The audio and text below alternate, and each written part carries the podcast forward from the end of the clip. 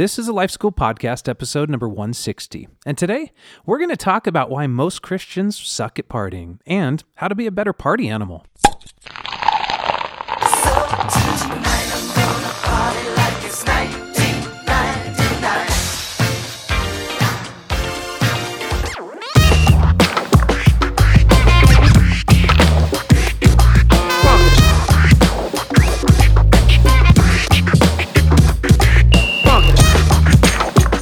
Life School Podcast, where each week you'll learn how to live with greater intentionality and an integrated faith that naturally fits into every area of life.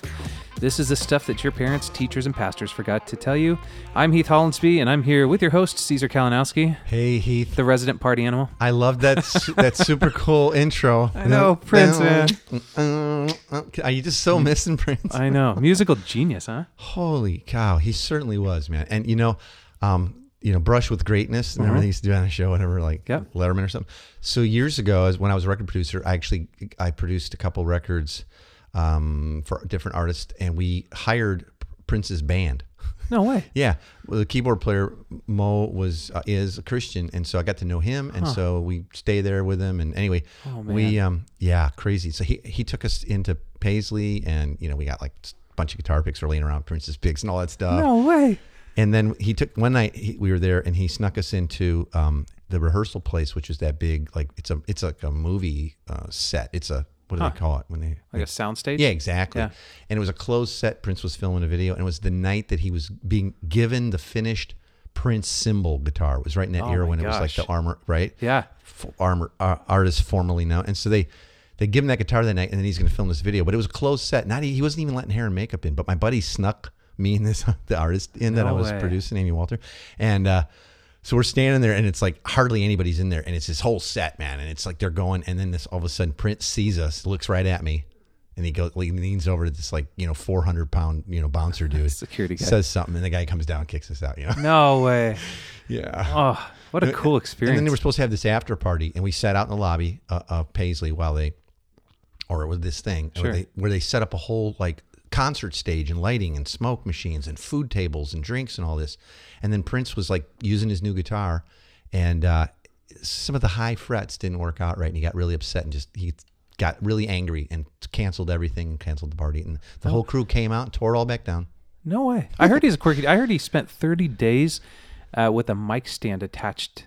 Like he slept with it, he took showers with it, like 30 days just to get familiar This with is probably way too much Prince for everybody. Anyway, partying. We're in a good mood. We're going to talk about partying today and uh, the, how the gospel speaks into this. Of course, it does because the gospel speaks into every area of life, right? But anyway, um, Hey, one of the things let's start it off with is our is, it, like the the fun part of the show is getting to hear back reviews from people that listen and are yeah, and encouraged. emails and all that stuff. Yep, absolutely. Yeah, so some two recent reviews. Uh, Cameron in Canada said, "Loving this conversation and content. Simply put, I love this podcast. It challenges my faith in a good and healthy way. I'm growing in my understanding of God and the great adventure mission that Jesus calls His followers into. The podcast is insightful yet practical." Awesome. There are tangible application steps every week. The podcast is a blessing to my wife and I and our community as we grow in loving God and loving our neighbors. well, thanks, Thanks, Cameron. Cameron. Yeah. Canadians are always the kindest. They're so nice. Not as nice as Brits. No, they try. and then uh, Mitch Aldridge wrote, um, Practical wisdom every Monday. Been listening for a while now and absolutely love this podcast. Caesar and Heath do an amazing job of providing practical wisdom on how to live a life of Christian discipleship and mission, and they're consistent. We're You trying. get a new episode every week, and it's always great and helpful. If you haven't subscribed yet, you don't want to miss another week. Well done, guys, and keep it up. And we will. Well, and thanks, Mitch. Hey, and if, if you haven't yet left a review on iTunes, please head over there, give us a couple stars, let us know you're listening, what you actually like on our the show on our show notes page Yep. the podcast site which we give the you know the address a zillion times at the end there's a link right there to go to itunes and leave a review it's like Yeah. click and you Super just simple. do it it's super simple All right, And dude. that's how you can kind of pay us back Yeah, No one's and we'll paying keep us. producing every Monday. Yeah. it's kind of fun. Hey, I know we got a lot to get to today. Yes. because partying is a massive part of the gospel. So um, it really is it would be super easy for us to throw out a comment like God loves to party and not back it up throughout Scripture. Uh, would you mind taking us back a bit through the text to see, like, if God does have a proven track record of celebrating? Absolutely, he does. Okay. so yeah, I'm gonna probably gonna have to move a little quick here at the beginning, just because there's so much. Like we could do, you know, literally, we could do a seven part series on this Sure. or something. But so probably people know if you've read the whole Bible, you read the whole thing. God mandates for Israel a, a series of annual festivals and celebrations to be participated in together as a community in rhythm. So every year without fail. Sure. It was part of the law. It was kind of says, here's how my family will roll. And so there was hmm. these festivals, and they all served as reminders of how the people would actually live out their lives every day hmm.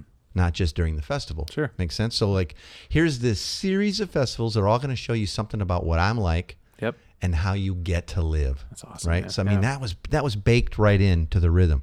So, I mean, check this out Le- Leviticus 23. It says, The Lord said to Moses, Speak to the Israelites and say to them, These are my appointed feasts, the appointed feasts of the Lord, which are you are to proclaim as sacred assemblies. Hmm.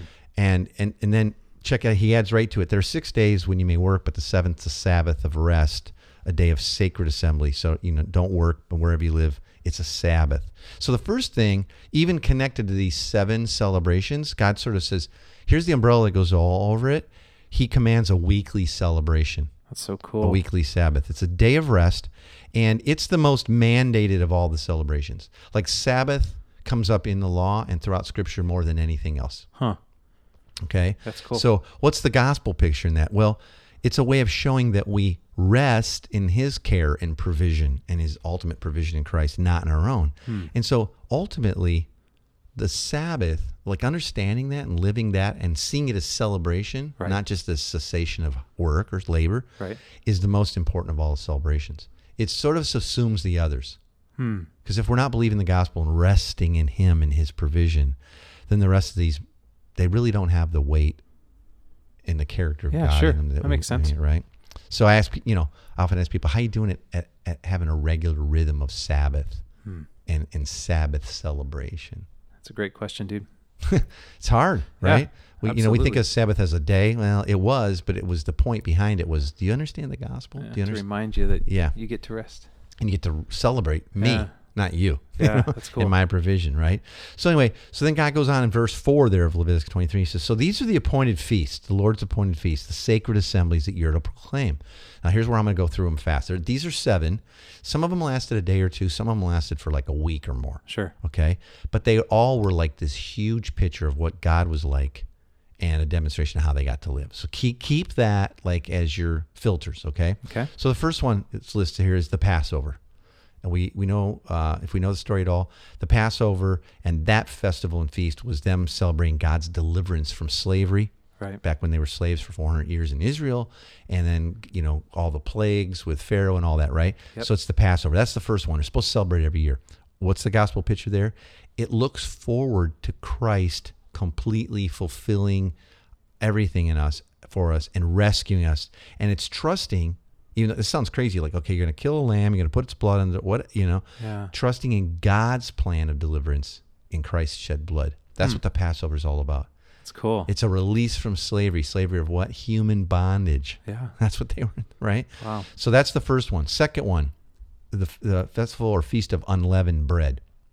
Now, this one we're not as familiar with, so I'm just going to have to summarize. But there's a lot in there. You can go and read it though. But it's the, it's a preparation uh, for searching and removing the leaven, which is like yeast from your house, and it actually began uh, before Passover. So the wife she goes throughout the house and she would uh, clean the house and remove any leaven from it. And in the Bible, leaven is always symbolic of sin. Okay, so in cleaning the house, the wife's instructed to purposely leave ten small pieces of leaven though in the house. It's crazy, right? And then the father takes the children along with a candle, a wooden spoon, and a feather. Look at the visuals Yeah, here. it's amazing. And a piece of linen cloth. And then him and the kids search through the house to try to find these 10 pieces of leaven. And by nightfall on the day before Passover, a final and like really thorough search of the house is performed. And at that time, then the house is completely dark Wow. except for candles. Now, once the father and the kids find all the leaven, he sets the candle down by the leaven and he lays the wooden spoon besides the leaven, the yeast, the little balls of yeast.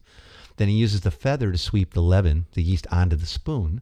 Okay. Check, check this visual here. It's amazing the symbolism. And without touching the leaven, right? And he takes the feather and the spoon and the leaven and he wraps it all up in this linen cloth. And he casts it out the door of the house. The next morning, he goes into the synagogue and he puts the linen cloth and its contents into a fire and they burn it all up. Wow. Now, what's this picture of? Man, people aren't getting it yet. It's the burial of Christ, Huh. right? Wow. Wo- The wooden spoon represents the tree that Christ died upon. Now, remember, this originally started happening thousand years plus. You know, what I mean, like Sure. eons before the cross. The leaven, when we already said is sin, it's swept up onto the spoon, the tree, the cross, right, as part of that ceremony. So that's what's going on there. This festival, they're like, God was preparing their hearts Yeah. For the What day that, come, yeah. that- yeah, that, that, that, you know, crucifixion and burial of Christ. So third feast is the festival of first fruits. Okay, All so right. when when they would have their their harvest was ripe, the barley and wheat and all that was ready to be like like harvested. That's when that happened. And so uh, they would they would take one sort of sheaf or big stalk from a standing harvest, and they would bring it to their priest at the at the uh, uh, well, either at the temple or prior to that at the tabernacle, right? And then that lone sort of sheaf or branch was called the, the sheaf of first fruits. And the priest was then to take this one sheaf and, and then wave it before the Lord of the house. So three times a year, God commanded the people to come to Jerusalem.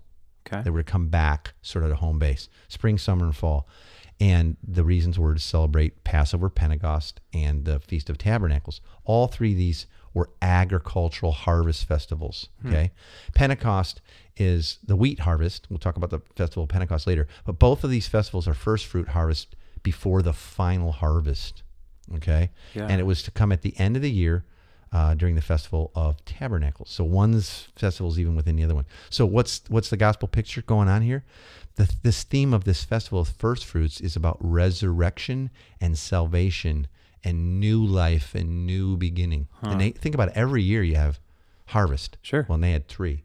So, but every year, and God's saying, I want you to celebrate that. I want you to actually think about it and party Yeah. around new life and provision. And it, it just His keeps goodness, coming, yeah. right? I mean, think about it. Jesus is the firstborn of Mary. Jesus was the first begotten of the Father. It says that in Hebrews. He's Jesus was the firstborn of every creature, says in Colossians. He's the first begotten from the dead. Revelation Jeez, tells yeah. us. He's the firstborn of many brethren. See, Jesus is the first fruits of all the resurrected ones. That's us now. Yeah. So they, they were partying that. They didn't even know it. Just going to town. Yeah. One of these one of these days I want to do like a whole sort of like here's the seven feasts and here's how they were completed in Christ and here's the gospel and here's a modern way we can participate in with our kids. oh, that'd be fun. Wouldn't that be cool? Yeah, that'd be really cool. Yeah, I'm not sure if there's anything quite like that out there. So the fourth thing now, fourth festival they were commanded like, hey, this is part of your life rhythm was the feast of Pentecost, the celebration of Pentecost, which was the original Pentecost was the giving of the Torah, the giving of the law. God gave it to Moses up on a mountain, right? Yeah. And uh, it was amongst fire and clouds and all that. So that they, they that was the giving of Torah. Okay. That that word is commonly translated as law in English and doesn't mean law like we think of the laws like hey cop's going to bust you or you know go to jail for law but instruction or teaching that's really what the word torah meant Okay. okay and understanding the meaning of the word torah we can see that the torah was never intended nor should it ever be understood to mean a code of like do's and don'ts Yeah. but pentecost we think of it as like what new testament right when Uh, fire the comes down, tongues, Holy yeah. Spirit, all that, right? Well, that they were there for the this same festival because it was mandated, and Jews were celebrating in Jerusalem year after year after year. Okay, and so what's that looking forward to? The picture of the gospel when the Spirit would come instead of the law being written on tablets. Yeah. I'm going to write my laws on your hearts. on your hearts, Yeah. man. And so you'll how will you know to live in my ways, and how will you discern all my word and all the things we're going to look at? Next week we're going to talk about the word in the Bible. Is it fallible? Is it real? Can we trust it? You know, how would you know? The Spirit will illuminate that, That's right? so cool. So that was going on. They were celebrating that way back, right after the giving of the law, all the way up through what we call Pentecost. Yeah. Crazy. That's amazing. I could do a whole episode on Pentecost. Uh, fifth one was the feasts of trumpets, Rosh Hashanah. Some people have heard of that. It's the new Jewish New Year. That's right. Okay, so here's something interesting. A theme and a term associated with the Feast of Trumpets in, he, in Hebrew is Hamelech, the king. And so the shofar blown on the Feast of Trumpets, which is like this horn, kind of Yeah, we don't see natural horn made out of ram's anymore, trumpet yeah. or whatever, yeah, is known as the last trump. Go look that up in 1 Corinthians 15. So in a flash of the eye, in a twinkling, I'm sorry, in the flash, in the twinkling of an eye, at the last trumpet, for the trumpet will sound, the dead will be raised. So who blows the final trumpet? Thessalonians 4:16 says for the Lord himself will come down from heaven with a loud command with the voice of an archangel with the trumpet call of God and the dead in Christ will rise first. So they would celebrate this Rosh Hashanah at the beginning of a new year, the blowing of a horn. Who blows it? God, God himself. So what's the gospel in that? The resurrection from the dead and the coming of Christ. Wow. They're so, they've been celebrating this man forever. Yeah. So you can see the pattern. Like there's this definite do you see all the different pictures cool. too of the gospel yeah, going on here? spectrum. Yeah. It's not just one monochromatic understanding. of God, yeah, God's going to save you. Yeah. You know, like you could pick any one of them. They're beautiful. But think about it. This was their year. yeah. Hey, Oh, so you're like telling your kids, hey, next month we're celebrating that. Yeah. Yeah. You know. It's beautiful. Okay. So you wonder, like, how did they miss it? Yeah. When he came and he died and he rose again. I mean, it's all been right. They've been cel- You've been partying this thing. You know. Yeah, It's in your DNA. Okay. See, it's Christ who will complete all thing and holds the future in his control. That's what's going on with that celebration. The sixth festival was the Day of Atonement. Oh my gosh, it's one of my favorite ones. We do the story of God. You've been through it with me. It's Yeah. the Day of Atonement is when um, the sins of the nation they come together. It's their biggest party. They come together and and instead of like individual sins being sacrificed for and forgiven, Yep. it was as a nation. And the high priest would go into God's actual presence in the holy of holies, in the in the in the um, in the tabernacle in the tent, and he would sacrifice for the sins of the people. And it was this amazing day. And then there was a second goat. He would put his hands on the second goat and he would confess all the sins of the people. And it was taken away, never to be seen again. It's called the scapegoat, or Yeah. the word is Azazel. And so what God was doing in this is like, not only will I forgive your sins, but as a people, so this is weird because we thought we think of an individual gospel. Yeah. Day of Atonement, their biggest party. As a people, you will all be forgiven. And then all your sins will be placed on this head of this goat and it'll be led away never to be seen again. Yeah. Sound familiar? Yeah. Yeah. And God is saying, hey, in the day of judgment, right? Jesus enters into the Holy of Holies as our high priest, making atonement for our sins, but he'll also be our scapegoat. In other words, he, the sin has been removed.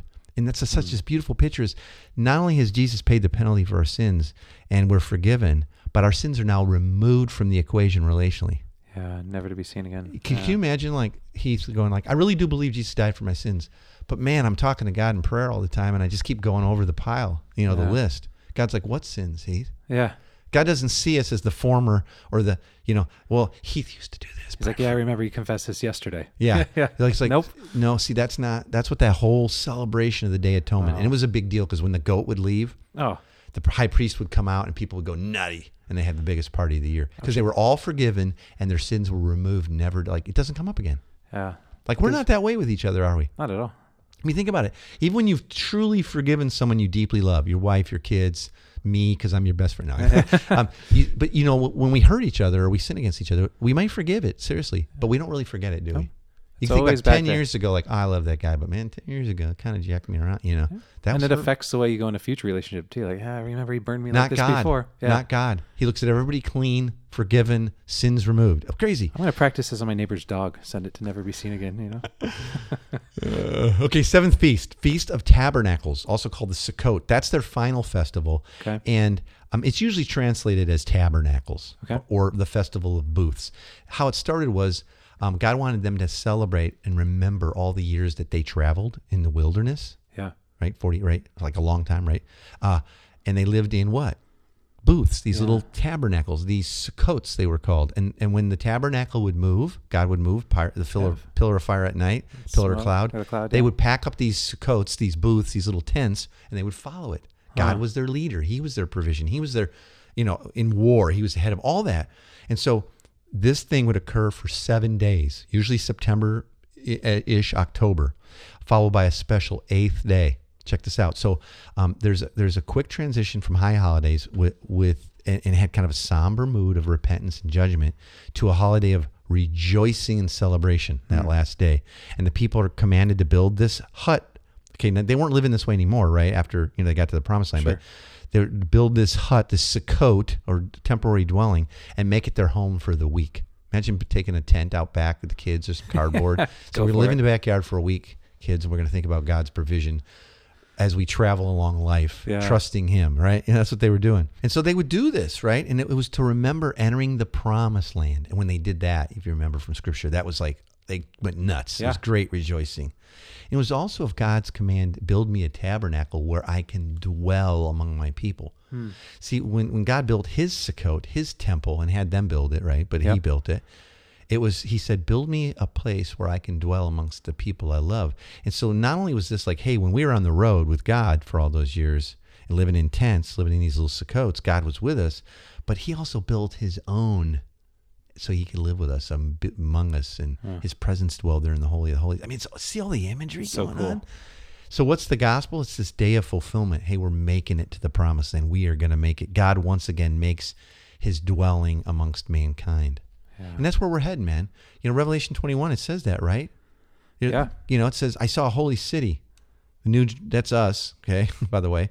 The new Jerusalem, Jerusalem, coming down out of heaven from, and from God, prepared as a bride, beautifully dressed with her husband. And I heard a loud sound, a loud voice from the throne saying, Now the dwelling of God is with men, and he will live with them.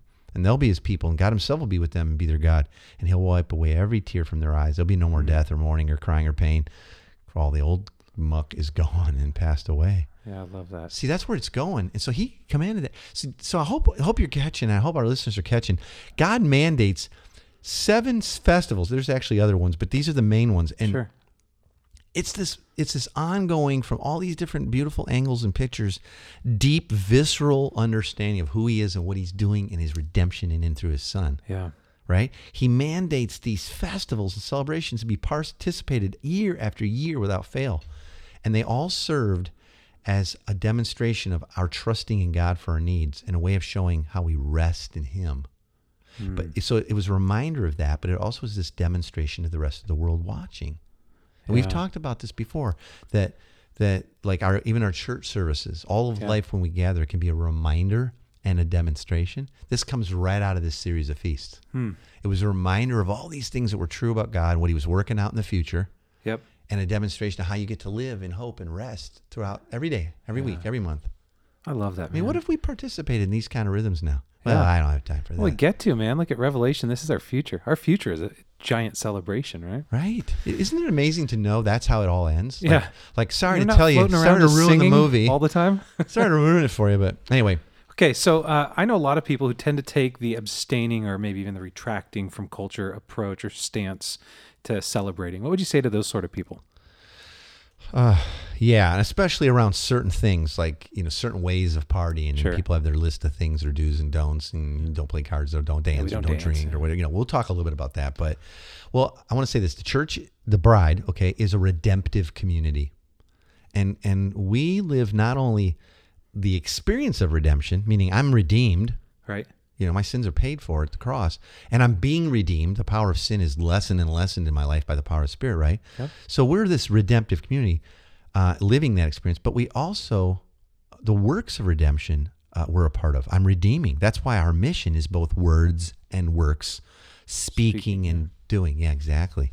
And so if if we're working out our salvation through being redeemed and redeeming, then our response to cultural issues is not to abstain from them Yeah. but to be a part of the redemption of those things that God originally created as good.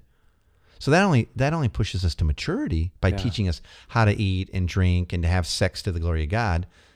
Okay? But it's also a witness to the world that God is a redeemer. So Huh. there's a lot of stuff in our life. We, we often say like all sin really is something God created good and Yeah. we perverted for selfishness or our glory. Yep.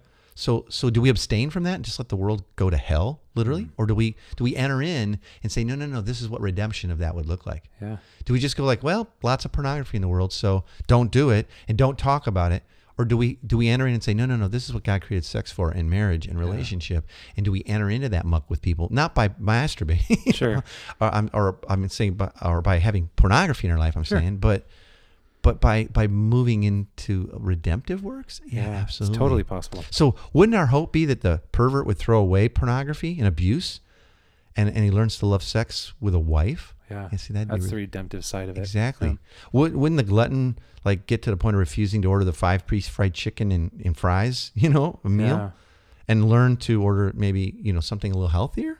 Yeah. Yeah, right. It's I mean, do you just of it as not well. touch it because you're like, man, you're not healthy? Yeah. Like, no, you do. Uh, uh, wouldn't redemption be the alcohol abuser stops drinking until drunk and learns to stop, you know, and just enjoy it after a beer or two or yeah. something? Absolutely. Yeah. So I think as long as we make the issue of abstaining or retracting from culture sort of our thing, we actually will miss expressing and embodying redemption. Hmm. And that's that's part of that's part of the why we're saved, part of the gospel.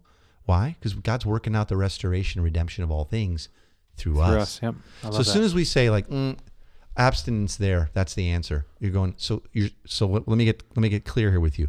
So the gospel can't redeem that part of our life or Yeah. our culture.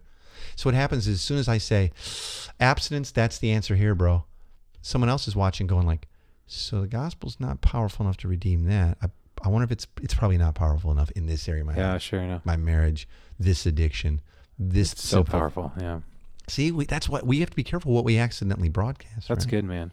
You mentioned a second ago about having uh, stopping at a beer or two, and obviously on a topic like partying, the question comes up, and maybe there's some people that are even listening that go, you know, maybe we shouldn't be drinking. Maybe maybe we could stop after Or our one or two." denomination says none. Yeah, we're not allowed to do- Abstinence is our jam. Yeah, right? absolutely. Okay. it's our God. Uh, so why do you think our clo- culture so closely relates celebration to the drinking of alcohol? Well, I- don't know exactly. I'm sure historically we could go back and look and see, but like, I mean, since way back, I mean, think about Jesus at the wedding, you Sure. know, right? First. Yeah, it, it seems that for a very, very long time, uh, food and drink and goodness and deliciousness has all been a part of celebration. Okay. Now, unfortunately, the things that get abused generally get the most press. Sure. And so, like, you know, I mean, I just heard a statistic. I couldn't even believe it. I heard it yesterday on the radio. Um, 70 plus percent of Americans are overweight, 50% are obese. Wow. Like, what? Tough, yeah. But it was on a show about this. You know, it's like, Yeah. what? So you go like, okay, so that gets a lot of press. be- But so it's, so we should abstain from food. Yeah. Well, we never would. Well, you gotta eat. You know. Well, yeah, but you don't have to kill yourself, right? Yeah. So we want redemption would be the goal Sure. right? Not not not addiction right?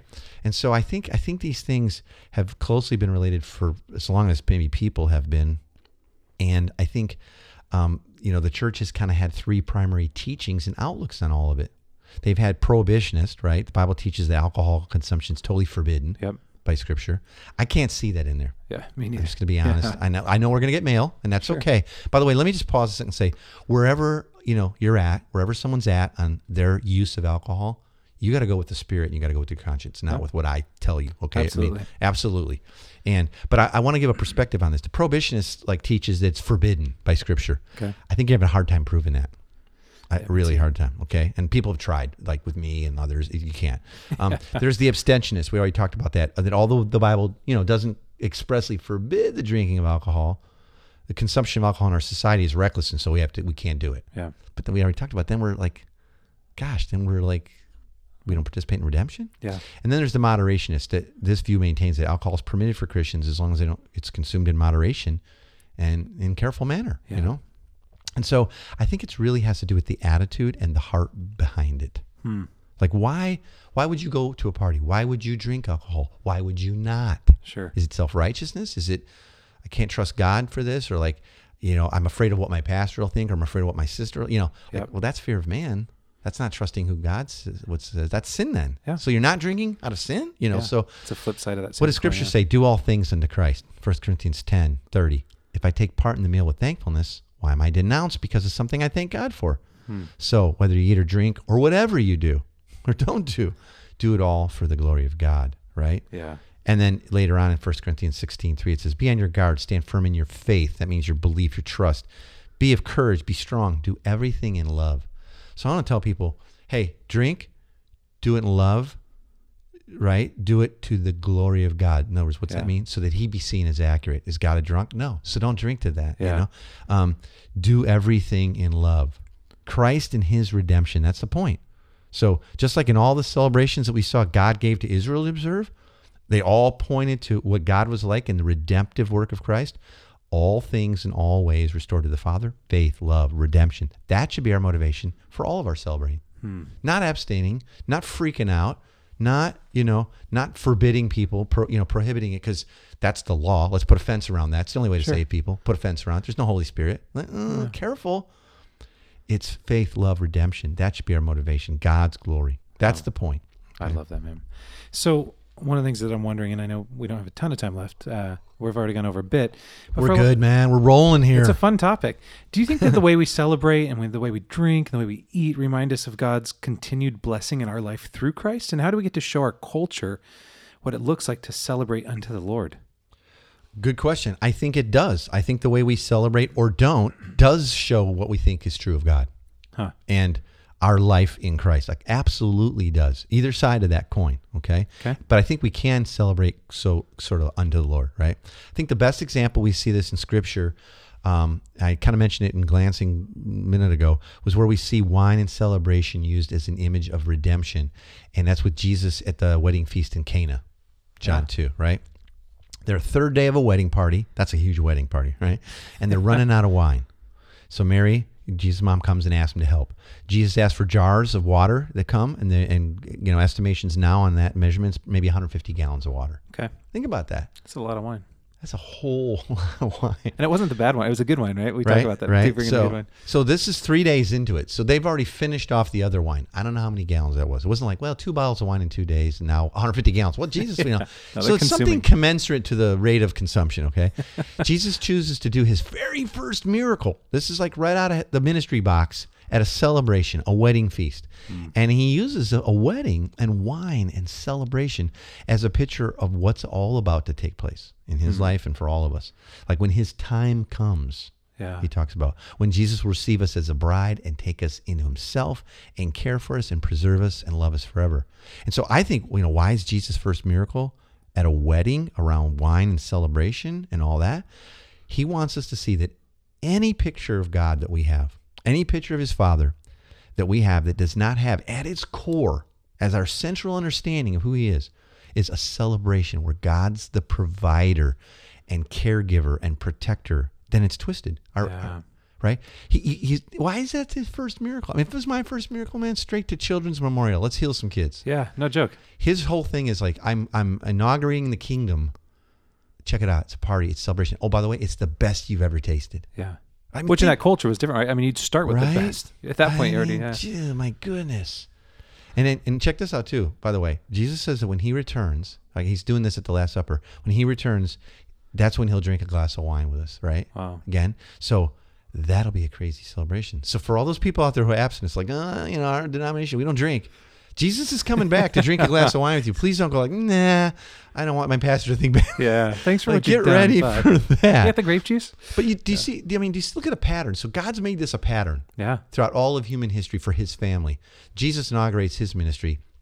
Boom. He sets this picture of celebration, abundance, the best, generosity. He's going, that's what my dad's like. That's what the kingdom's like. Yeah. So when you say, like, how do we get to party? Like that. What's our motivation? Yeah. Like that. Yeah. That's so awesome, man. Hey, so let's get to the big three. The big three are the Yep. three takeaways that we want you to walk away with from this episode. right Three things- now. Yeah. If nothing else. Yeah, nothing else. You get it for free by going to 123lifeschool.com forward slash episode 160. Uh, Caesar, what are the big three for this week? Okay. Big three for this week. First one, uh, don't, don't forget, God loves to celebrate, and He loves when we celebrate. Hmm. So, we, we- you know, like you said at the beginning, we don't want to just throw out like God loves to party. you Yeah. know, he wants us to party. Yeah, He actually does.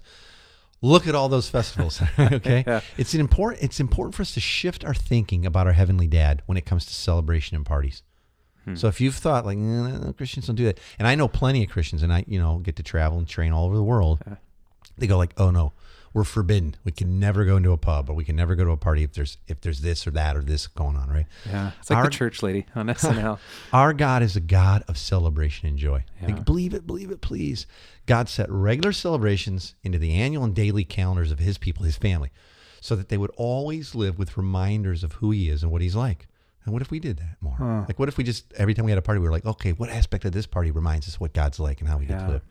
And so that they could demonstrate this then to others and display their trust in his consistency, his goodness, his care, his generosity. That, Yeah. That's first. I mean, don't miss that. Love that. He loves to celebrate.